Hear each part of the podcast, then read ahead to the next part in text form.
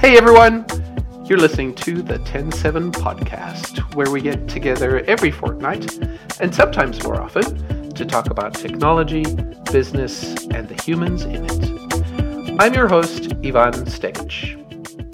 My guest today is Emmy Award winner Erica Hanna, owner of Puke Rainbows Creative, a creative content strategy and video production studio based in Minneapolis. She is a public speaker, a video coach, online course instructor, director, producer, photographer, writer, and strategist. Her studio's mantra is, "When life gives you rain, puke a rainbow." And I feel like I've known about puking rainbows since I first started on Twitter over 10 years ago, so I'm really looking forward to talking to Erica today. Erica, welcome to the show. I am so excited to be here. I know that I talked about it earlier today, that I've just been so pumped and looking forward to this, so the day is here. Yay! And that slow-mo you made on Twitter was amazing. Just really so indicative of how creative you are and just wonderful. What a great energy to get from you. And then I'll reuse it on St. Patrick's Day, so that'll be great. Oh, yes. Yes, that's the day everybody's listening to this episode on. Yay! Be safe, everyone. So, yes, and sane. And sane, please. Where are you joining me from today, Erica?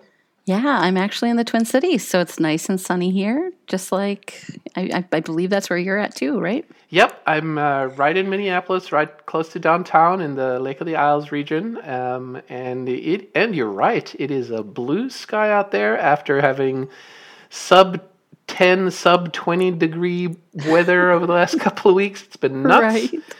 But it's nice to be hopeful and feeling the warm air and the sunshine and getting ready for spring. Yeah, some hope finally, right? Yes, indeed, indeed. Before I ask your origin story and where you grew up and we find out all about that, I want to talk about puking rainbows because to me it's synonymous with Twitter. I think it's been around forever as far as I'm concerned. But tell me about the origin. What does it mean and where does it come from? Yeah, so for me personally, puking rainbows came from this idea of when life gives you rain, puke a rainbow. So a lot like the when life gives you lemons, make lemonade type of thing. The story originated with me doing hashtag puke rainbows when a young follower of mine on Twitter, at least 10 years ago, this was when I was the person on Twitter that, I'm sorry, I was so annoying, like very annoying. Like I was that person that like posted positive quotes all the time. And that was kind of my only contribution, like was these positive quotes by philosophers. And this kid from New York City was following me and he was probably 16 at the time. His name was Juan. And he sent me a direct message and he said, "Say, I like following you and I get half the stuff you say, but I don't understand about half of the quotes. So can you kind of explain where you're coming from usually?" And I said, "Yeah, man, it's super easy. Usually what I mean is when life gives you rain, puke a frickin' rainbow." And he's like, "Oh, I get it. Okay, so from that lens." So then what happened was, every time he would make a choice in life that was benefiting him in a wonderful way, getting his homework done, that kind of thing. He always used to call me Twit Sis, like Twitter sister. And he would use hashtag puke rainbows so that I could see it and I wouldn't miss it. And it was so funny because then this mindset started where I kind of started doing the same thing. I'm like, "Oh, puke rainbows. Hey, we're just going to make the best of the situation," which was also a little bit indicative of my filming style because I didn't always have the biggest budgets where I was, you know? So it's like, we're going to make something amazing out of almost nothing, but we're going to still make it look like it costs a lot of money, right? And so I started doing puke rainbows as well. And yeah, so then when it when it came time, I was finally making enough money as a freelancer. And my accountant, who was this very, at the time, very, how can I describe her? Like, I don't want to say mousy. That sounds really mean. But she's just very straight-laced, you know, nothing like... Conservative? Like, yes. Yes. And, maybe in the classic definition of conservative? The classic definition, yes. That's what I was struggling with. So she looked at me and she said, well, should we do Erica Hanna video since we need to name your company when we file these taxes? And I said, no, you know what? I don't think so. That's just not me. And right at that time, you know, my phone dinged and it was like, bring, Puke Rainbows.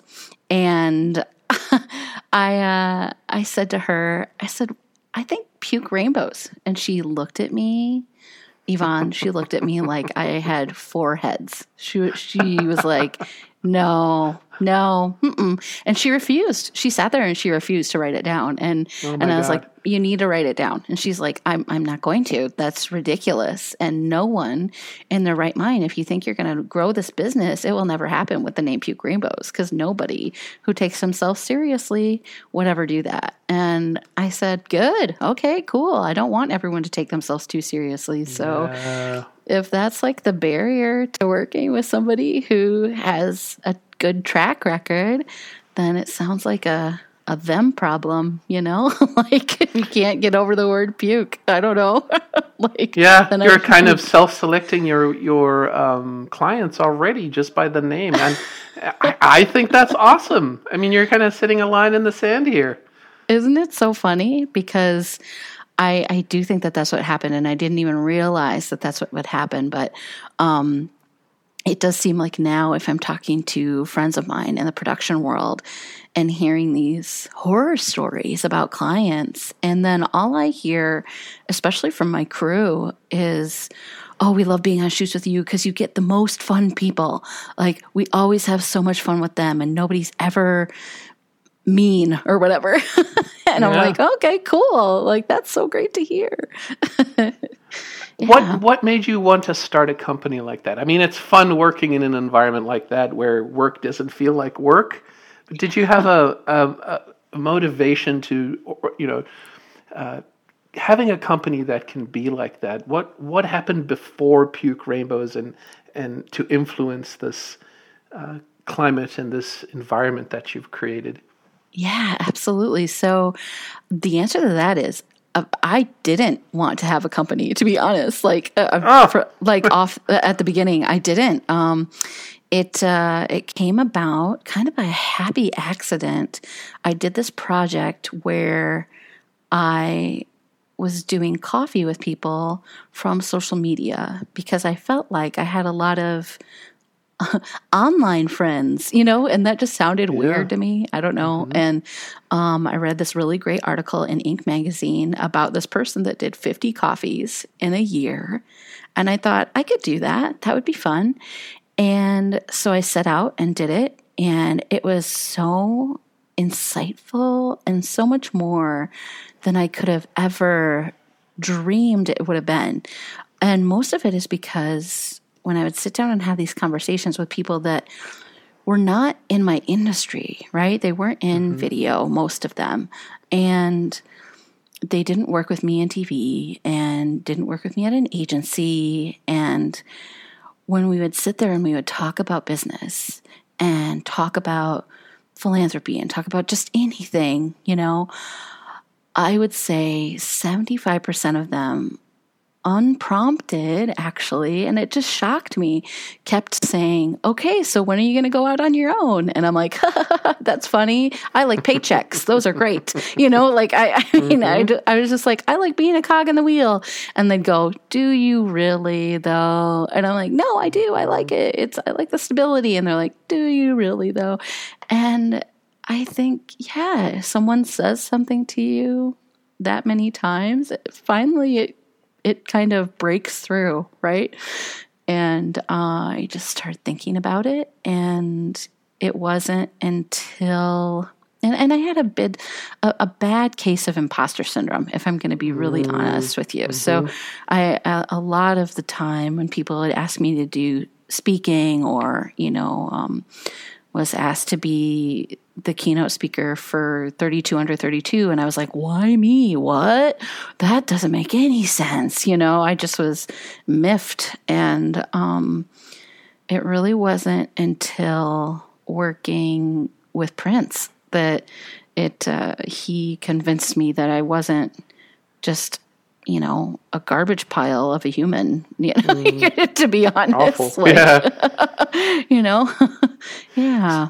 So we've had a couple of guests on the show that have worked with Prince in the past, and they've described their experiences working with him as generally quite positive and have led to other careers and other industries. How did you work with Prince? What was the capacity? Were you freelancing? Were you part of another agency? Tell us a little bit about that. Yeah, again, I would say it's a little bit of a happy accident.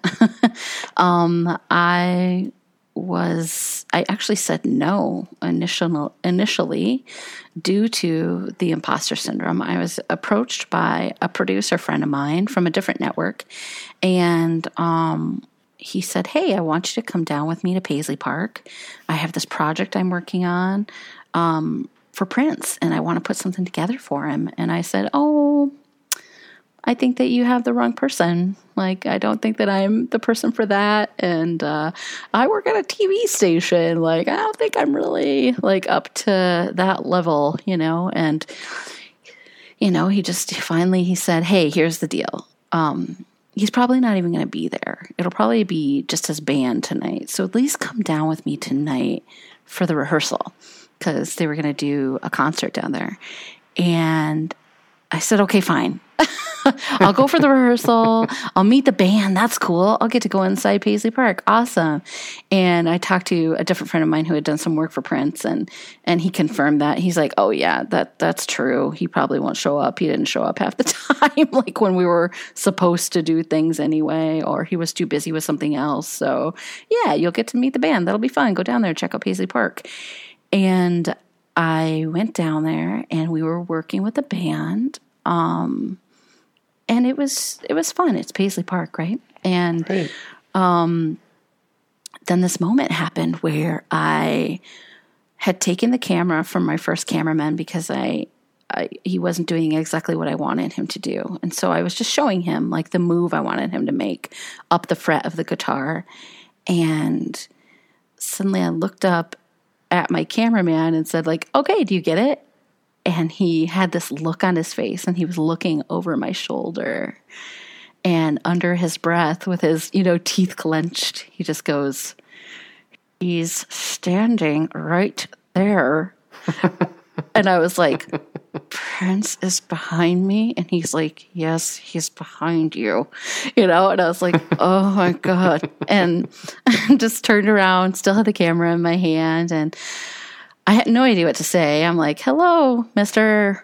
formerly Mr. known Prince. Symbol Prince person. How do you even address him? Say? Exactly, yeah. Your Highness. Yeah, exactly, right? I had no idea. And he just kind of motioned with his finger, come here, I want to see what you did there. And I took the camera over to him, and he looked at it. And here is the second part of Puke Rainbows. I thought I was going to throw up. I'm Prince. Oh my God. Yeah. I'm not even kidding you. My stomach was just like, this is it. This is the moment. This is when everyone finds out that I'm the worst, and I am kicked out of Paisley Park forever, and I'm ruined, and I have to go back to Market 152 or whatever. And he starts shaking his head back and forth, kind of like the no symbol. The signature. And I was great. Yeah, yeah. This is garbage, right? And he looked up at Pete, and our producer, and he said, I thought you told me that she produced video. And he's like, yeah, uh-huh. And he looks at me, and he takes a step forward, and we're very close. And he said, from now on, I want you to tell people that you produce art, because this is not video, this is art. And wow. I wanted to puke for a completely different reason, you know. I was just like, ah, you know, like, what? Yeah. And then he gave me a huge hug, and he's like, let's make something the world's never seen before. And we spent, you know, most of the night there, and then ended up filming one of his pajama parties that he had, which ended up being a concert that lasted until about 8 o'clock in the morning. Wow. You know, so there's about 1,000 people in there, and we had pancakes at midnight, you know, so wow. it was a blast. Yeah. So, yeah. So a couple of reactions to that.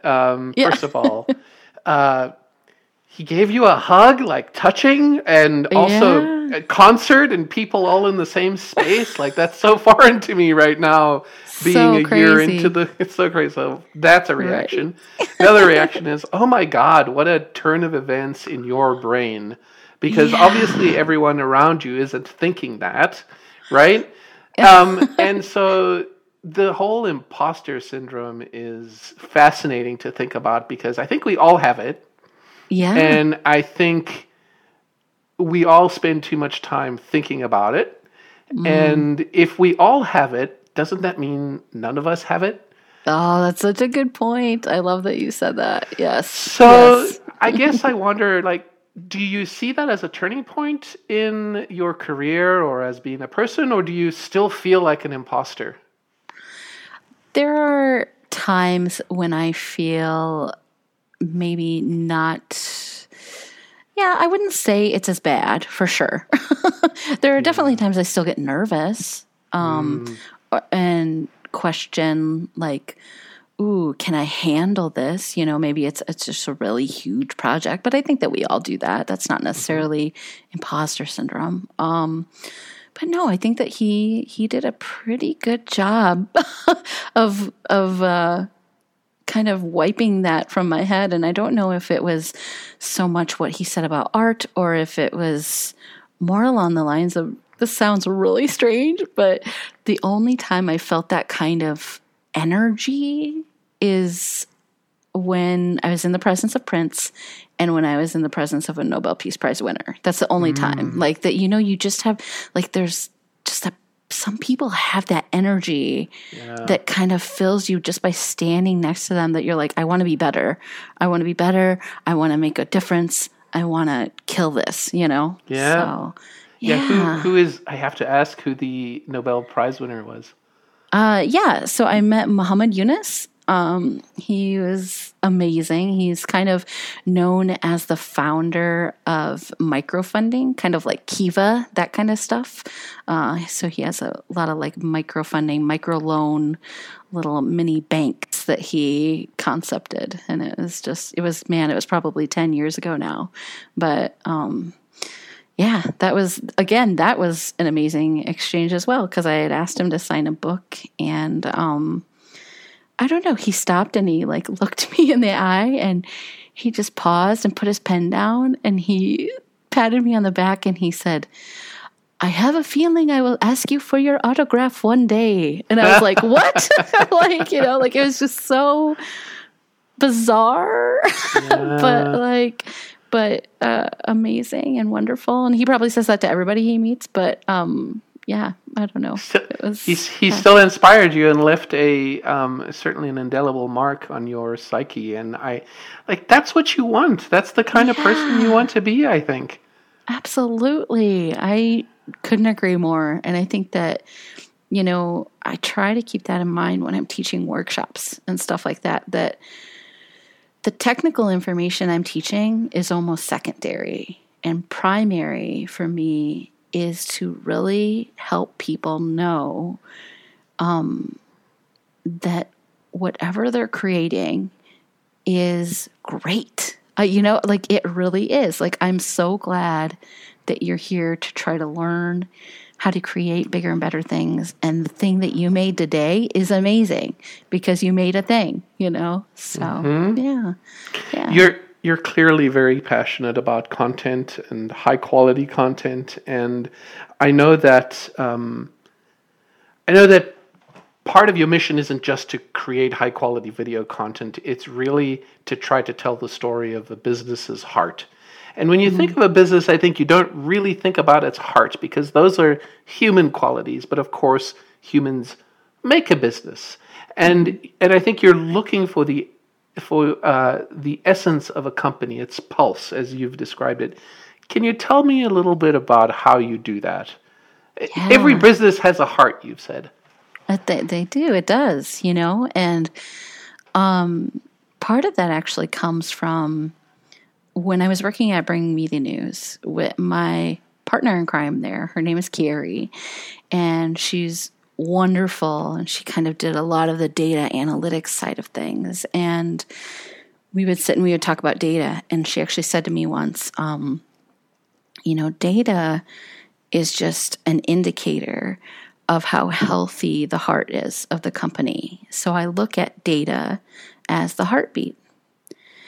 And I thought that was just such a wonderful way to put data for someone like me who is like, data, what? No, feeling, you know, like, like I don't, and for a way to kind of bridge that gap of, oh, they can work together in such a beautiful way if we really try to understand each other, you know, both the data and creative sides.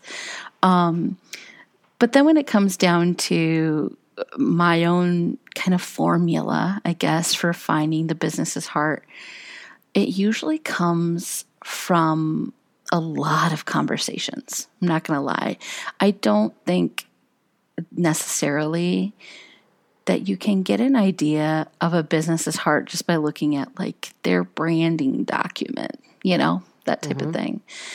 Their brand for sure, but their heart, I don't know. For me, the heart of the company is how are you making a difference? Who are you helping? And how is this making the world better?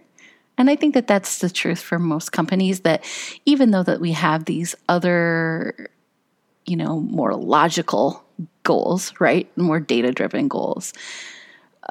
One of those things is usually true, that you're helping somebody with what you're doing, right? But then when I parse it out into video, I like to make sure that we're getting into specifics. I always tell my clients, I don't want to make a video that your competitor could put their logo on at the end and it could be true for them as well. Because I feel like that's a lot of the times what happens with these big grand scale branding videos, right? It's like a bunch of stock footage and some pretty words, you know, like teamwork, you know, like, you know, and you're like, that's great. That applies to every single person, every single business in this field. Like just put their logo at the end, you know, but really what the heart is, are the stories of the people who've been affected, stories of people who work there, how it got started. And, you know, I oftentimes say to the CEOs, when was the last time you talked to your janitor? Like, why do they love working here? Do they love working here? You know? Right. Yeah. Yeah. So ultimately the business's heart is the people in it. Absolutely. Yeah. Absolutely. And that's what always makes it unique, you know? Yeah. That's always what makes it unique. Yep. So you have this successful business called Puke Rainbows. You've been at WCCO here in Minneapolis and Bring Me the News. Yeah. Where did you grow up? Where was the beginning of Erica Hanna? And what does that early childhood high school look like for you? Sure. Yeah. I grew up in rural Iowa. So our town has, well, two stoplights now. When I was growing up, we had one stoplight. But yeah, two stoplights, which is just huge. Upgrade, 100% more. Right. You know, definitely. And Four City, Iowa is where they make Winnebagos. So, yeah, that's pretty much, I would say 90% of the town is employed there. Wow. And, rural Iowa. So I grew up, with a grandfather who was a painter. He was a professional painter, and I tried to paint for like as a child through high school, and I was terrible. I was terrible. Like, I'm not even joking, like just the worst. And so I had it in my head. I actually had it in my head that I wasn't a creative person. I'm like, I think I'm just not creative. I'm not meant for this. I can't do art, you know? And so then when I finally got to college, I went to Waldorf College in the same small town, Forest City. I took a video class. I was going to be a radio major, and then I had to take a video class. And it was just really easy, you know? For me, it just came very naturally. Mm-hmm. And I don't know. I still looked at it as, oh, it's a set of rules. It all makes sense, you know, and whatnot. And it honestly, it wasn't until like I said, that work with Prince, when he said, you don't create video, you create art, where, man, it all just kind of collided, right? Yeah. For me, it was like, wait, what? Video's art? What? You know? He kind of gave you permission to be an artist, didn't he? Absolutely. And so it was so nice to be able to kind of relate to my grandpa on a new level then. And then I told him that story. I said, hey, Grandpa, do you know that I thought that I wasn't creative at all because I would sit next to you and you'd be making these meticulously wonderful paintings, and I was just, ugh, it looked like someone vomited all over the canvas, you know, like it's just bad. And he's like, what, really? You know, so yeah, isn't it funny how we tell ourselves something and then we find out something completely the opposite later on in life. It's insane. It's insane. You've also said that you currently live for making video more fun, more accessible, and exciting. I screen captured a tweet of yours here for my notes, and I want to know how you do that. What's the secret sauce? Because it's hard to be in remote, and we've been a distributed company for a long time now, and there are days when, you know, Zoom is not your best friend. Sure. And I would love to know what the secret is, if you figured it out yet. Yeah, absolutely. So it kind of depends on what part of video, you know, like you're looking to be talking about, you know. But when I talk about that I live for making it more fun and more accessible, it's just that. It's just that I want it, one, to make it accessible at all, you know, because I do feel like there is this misnomer that video is way too hard for the average person to take on. And that's just not true. And I think part of that actually has been, I think my own industry is guilty of that, you know, is guilty of some elitism, maybe, would be the word, where I've heard it from people in my industry where they say, oh, why are you teaching people how to use their smartphones? Because, you know, we have these cameras that are $20,000 and they're so much better quality and all this lighting and it's so amazing. And I'm like, yeah, that's awesome that we can do that, but not everybody has 30 grand to hire us to do it. So then do we just tell them, you know, sorry, you're out of luck? Like, what, you know, and they're like, oh, you're taking clients away from us by, you know, teaching this. And I'm like, I'm not taking clients away from us by teaching this. Like, if anything, it's like, you know, empowering them to do their own video content that they can put out there and see what's successful. You're probably taking clients away from yourself by doing that. Right? You're empowering them so they don't need you anymore. I mean, this has been a central tenet for 10/7. Like, we want our clients to be able to do the things. We empower them to do that.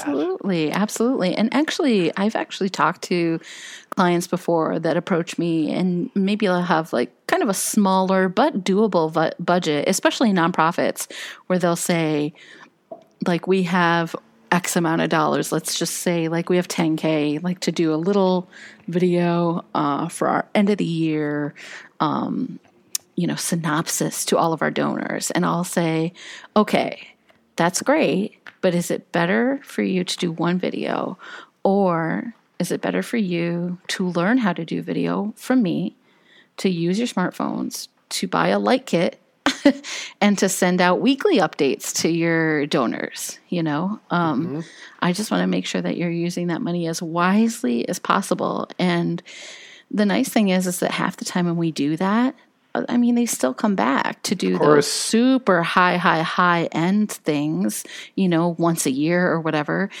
And then they have a better idea of what their audience is actually grasping onto for content too. You know, they're like, hey, we've been trying this for a year.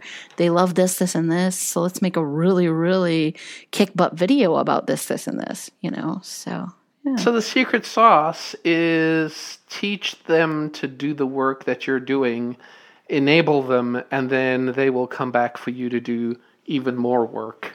Yeah, sometimes. Yeah, sometimes that's how it works. Yeah. Not always. No. It's interesting to me is if you look at a cross-section of the YouTubers these days that are making these, that are really successful and have millions of subscribers. I'm going to out myself now and tell you some of the people I watch, right? But MKBHD, if you look at Unbox Therapy, if you look at Linus Tech Tips, if you look at any of these, iJustine, they all have millions of followers, and they all have really expensive video equipment and really expensive lighting equipment and crews that have grown leaps and bounds. And they all started at the beginning of YouTube and at the beginning of this whole fad as, you know, 200 subscribers, smartphone producers, and then evolved. Yeah. So that's mind-blowing. Are you at a point where you have a $8K, $30,000 camera and doing things? Like, I'm not. It's not necessary, right? Yeah. I mean, it just kind of depends on what you're looking to do, right? Like, there's definitely projects that I get where, you know, they need stuff that's in 4K. You know, it's like eventually, obviously, when the pandemic's over, it's like, hey, we're going to put an ad up in a movie theater, or, you know, stuff like that, or network broadcasts, like, for sure. You know, we're shooting in super, super amazing equipment. But yeah, if the average person that's out there, and even like small businesses, it's just not a necessity. It's not, you know? So it's just it's a matter of learning like how to light yourself so that you look decent and having a nice enough microphone to sound okay, you know? And yeah. I wanted to ask you about Extra Emily. I know I mentioned this to you earlier today. I don't know if you got a chance to see her Twitch stream at all.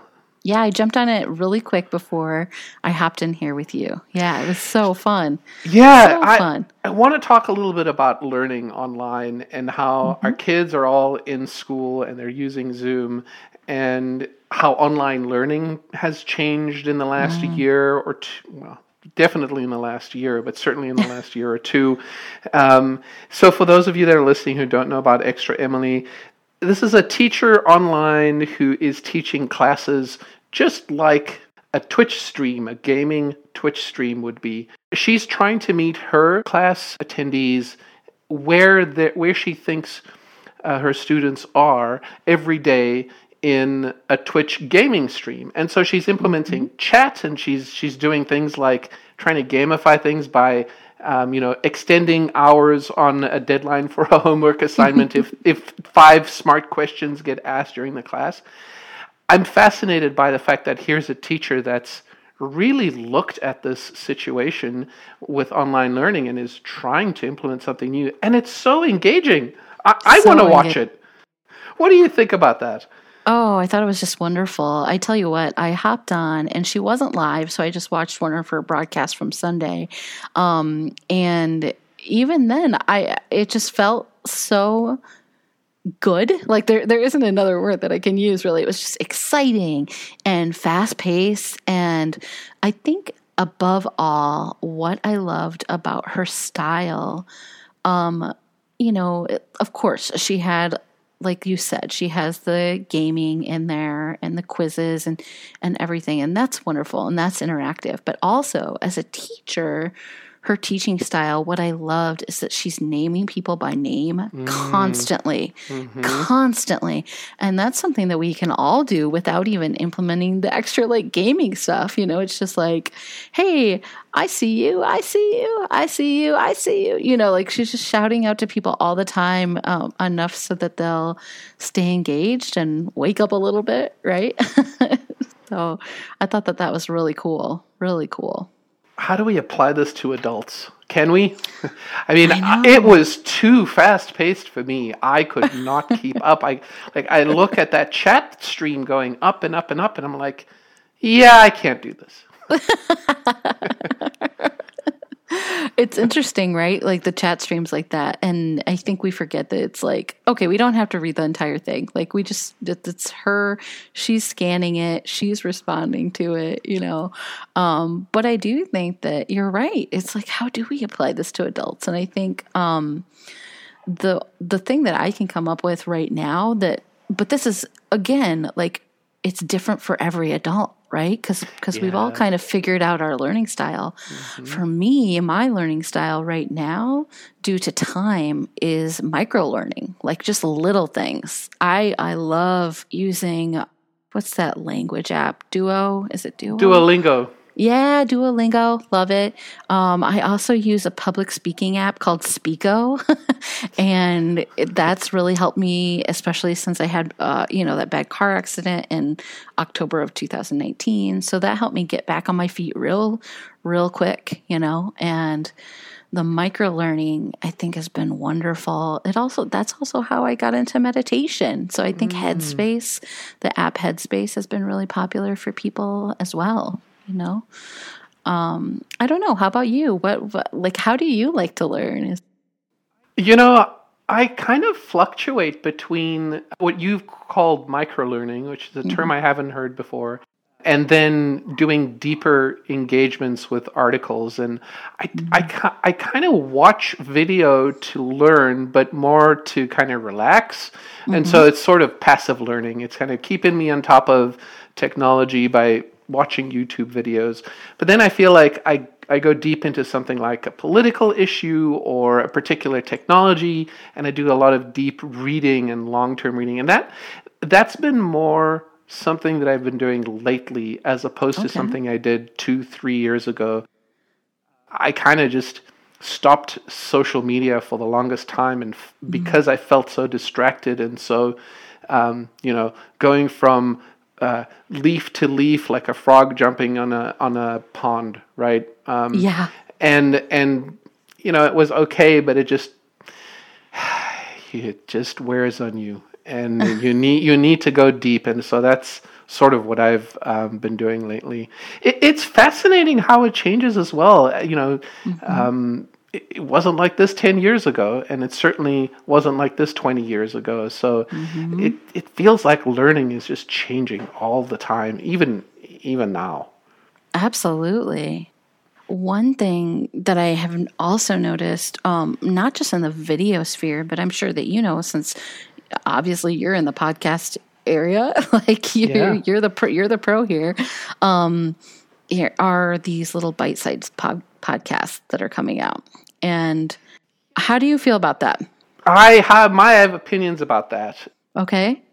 When we first started the 10-7 podcast, which was 112 episodes ago, 3 years ago, if I'm not mistaken, we actually started by calling it an audio cast because we didn't want to do a podcast, and we started it with 5-minute chunks because we thought, oh, who wants to listen to a podcast for more than 30 minutes? Like, I don't have the time for that. Why would someone else have the time for that?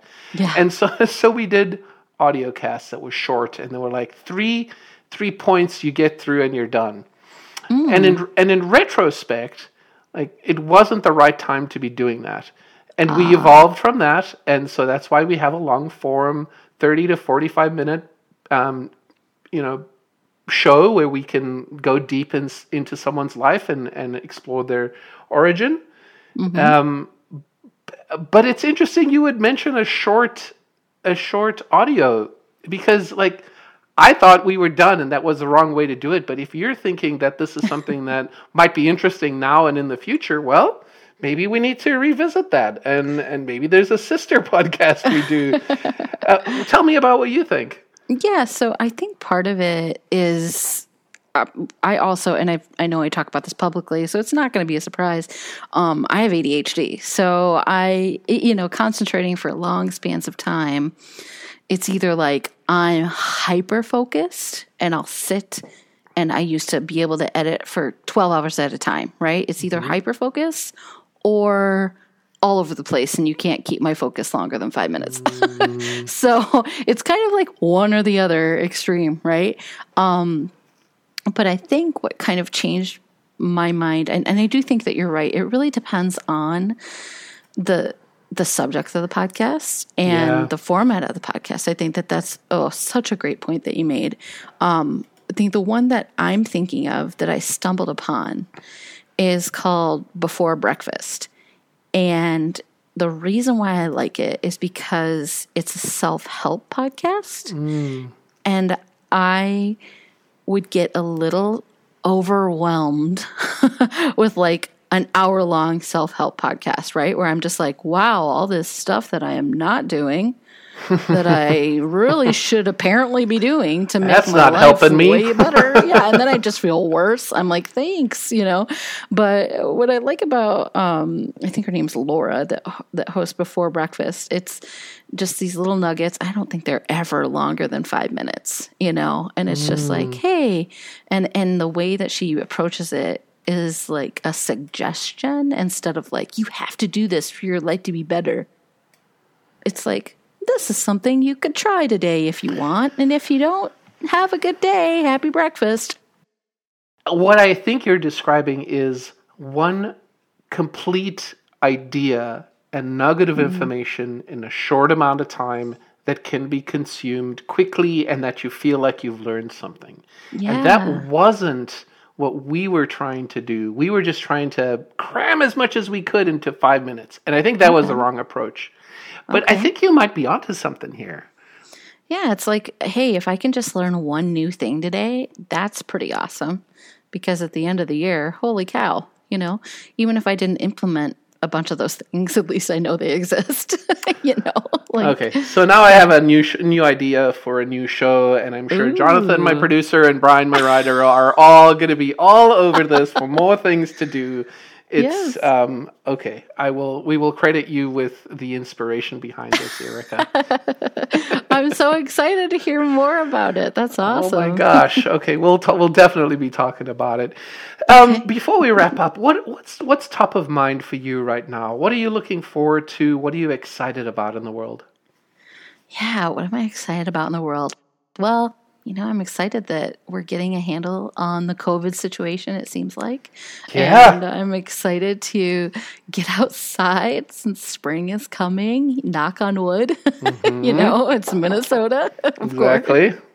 And then work-wise, I'm really pumped. I just got signed to do a 6-week speaking series with AARP for a virtual speaking series. So I'm super pumped about that. Congratulations. Thank you. I'm really, really excited. I'm also doing some video work with them. So they've been just wonderful. And then I also am going to have some one-off workshops that I'm teaching here in the coming months because I haven't done my smartphone video boot camp in a while, and I've had some requests for it, and I just want to make sure that that's still accessible to people, you know, especially since we're still technically, you know, doing things virtually, and you can do a lot of damage like with your smartphone in the meantime. So yeah, that'll be coming up here pretty soon. So. And when about is that coming up, and how can people get more information about it? Yeah, so I'm going to have